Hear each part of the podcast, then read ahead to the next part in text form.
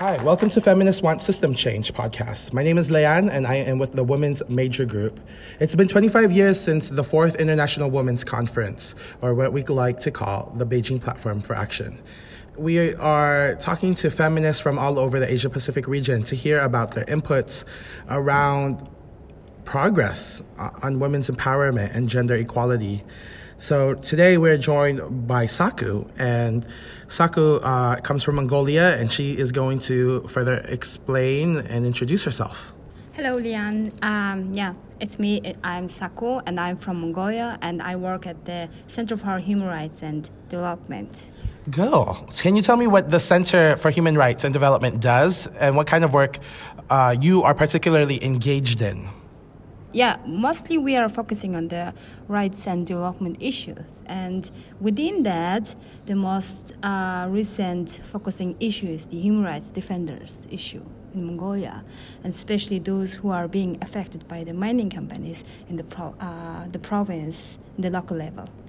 Wow. So I know that a lot of work around protecting human rights defenders can get really, really heavy. Is that the issue that makes you angry as a feminist? Yes, of course. This is the thing that really makes me angry because, you know, the people who are working to protect human rights are being under attack by the governments, by the mining companies, by the corporates. At the same time, also, it's really hard that the mining the state is captured by corporates, which is also makes me so angry. And when we documented the files on this human rights defenders issue, they're not hearing us. They're against on it, this. And even we advocate for to adopt the law on human rights defenders, they're also against on it. They're not approving it. Wow. Can you tell us more about who these human rights defenders are? Are some of them women? How old are they? What kind of things are they trying to protect and fight for? Okay, so I should start from the young man who is an environmental defender, and he found dead, but the government people said it's a suicide. Even he has been physically attacked series of times before he was found dead. The other case is also the biggest one, which is the journalist, the woman journalist, and she wrote about on the corruption issues, and she also found dead. And they said that it's like suddenly she was fall off, and it's because no one is responsible for her case, and nothing has happened after this case. Both of the cases were found. I don't like when people start considering when people are found dead. It should be before that they are found dead. Another case is from the local area, because their provinces are. The mining companies are changing their names and shifting to the other provinces. So those are one example is the single mother who has two children, and then four security guard came to their land, and when she fight back, they just threw her away and physically attacked. And she said, "I thought I'm gonna die," and I was like, "Oh," and. And the worst thing is the people in the countryside are losing their hope.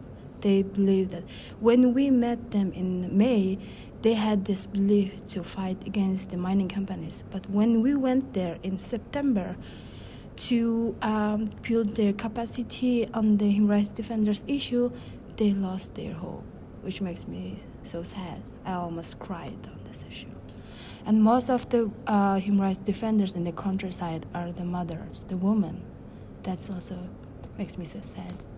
So, Saku, thank you so much for sharing the situation happening in Mongolia, this deepening of power between the state and corporations, and, silencing anyone with dissent or particularly anyone fighting for the environment.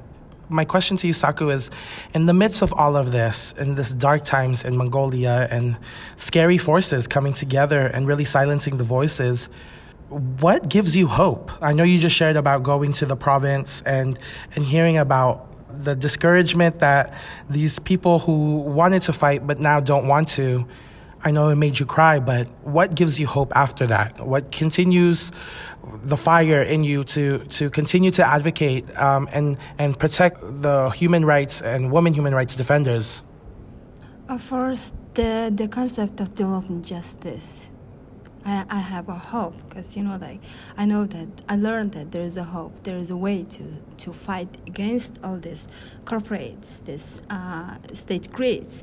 And also I have hope that while there are many cases against human rights defenders are happening all over the world, and also they have these experiences, they know what to do, and we are learning from each other. This is really giving me hope. And even we are sharing our issues, at the same time there will be the one who has little bit achievement on that areas or issues. So as a Mongolian, we are learning a lot from our feminist friends what should be there to fight against these corporates. And also what we have learned is we can localize in at the national context and we can use it. That's my hope and that's my takeaway. I'm really happy that you're finding solidarity with other comrades in the other struggles from various countries against these corporations that, as you know, are continuing to deepen their relationships with government, continuing their pockets with greed filled with money. And I know that you mentioned how you're using development justice as a tool of hope. For the viewers that don't know what development justice is, can you expand on it? Yeah, for example, I can use redistributive justice on the environmental issues because the mining companies, at the same time, we have they have decreased the revenue tax on the mining companies. So against on that, we can raise the issue of redistributive justice, and also many of the foreign investment and the bilateral investment are going. Almost 80% are going to the mining area. So instead, we will ask them to shift it to the health and the education sector, or also maybe increasing the workplace instead of investing all the monies to the mining sector. Mm, right. So you speak of one of the five foundational shifts of development justice, redistributive justice, particularly redistributing the money used for mining corporations or extractive industries and shifting it into services for the people, such as healthcare and education. What about the four other foundational shifts? Can you talk about them and how they can be applied to Mongolia? Yeah, also, gender justice and social justice and accountability. Also, one of the shift is that, foundation is that we are using the accountability to people at the local level. We are raising their awareness and building their capacity. At the same time, they are raising their voices to hold the government and the mining companies accountable for that. And within that, we are raising the awareness and we are building the capacity and sharing this and development justice concept among the other CSO, which is on the social and the gender issues. So. Great. I'm glad you're able to continue to spread the use and concept of development justice, particularly feminist development justice, to really increase the participation and the strength of civil society, not just in Mongolia, but all over Asia Pacific. And I know that you went to New York at the High Level Political Forum, where you submitted an alternative report to when countries report. It's called the VNR process, the Voluntary National Reporting Process, where in this case, Mongolia came and talked about the progress that they have made under the SDGs in front of a global audience. And Saku, I heard that you got to speak. What did you share from the report? It was mostly about, the report was about environmental justice. That is which is happening and which is also missing from the national VNR. And at the time, we were able to say that we need more opportunity or more implementation at the local level, because it came from the bottom up. We wanted to share the recommendation from the local people, even with the local authorities. And our government, what we were happy is our government were honest on that. They shared the same result, which is there's no implementation at the local level. I'm glad you got to use that platform to share the report coming from your organization and your movement, and that governments were receptive and not tried to lie. I know that one of the government representatives talked to you after. What did you all talk about? And has there been any follow-up since you returned to Mongolia? Yeah, one of the recommendations were to identify the national indicators. And just after I made this statement, the Minister of Finance came to me and she said, "I'm so proud that young people are engaging in this process and I hope we will continue this." And I accepted the situation and I was like, oh yeah. And in September, they had this national consultation, which includes ministries, the focal points, and the civil society and the not that much private sector, but this consultation was really good. We really had the chance to add our inputs to the national indicator. I think this was the result after the HRPF. Great. I'm so happy to see that your involvement in these international global forums really made progress with the work you're doing in the national level. You talked about how the Minister of Finance congratulated you as being a young person, so engaged. And I just want to go back to the question of young feminists or activists in Mongolia. How does it look like for young feminists and activists amidst a crackdown of human rights defenders that you talked about, how people are being persecuted and killed? Are the young people afraid or are they fighting back? Yeah, this is kind of like we are very few, even among the civil societies, the young people. But there is a good result which I have learned from HRPF because I have engaged in the outreach team at the time, and I have used it to mobilize the youth during the amendment of constitution, because we have launched this social media campaign to promote this amendment to the constitution, and it lasts for 3 months, and today the president has signed it.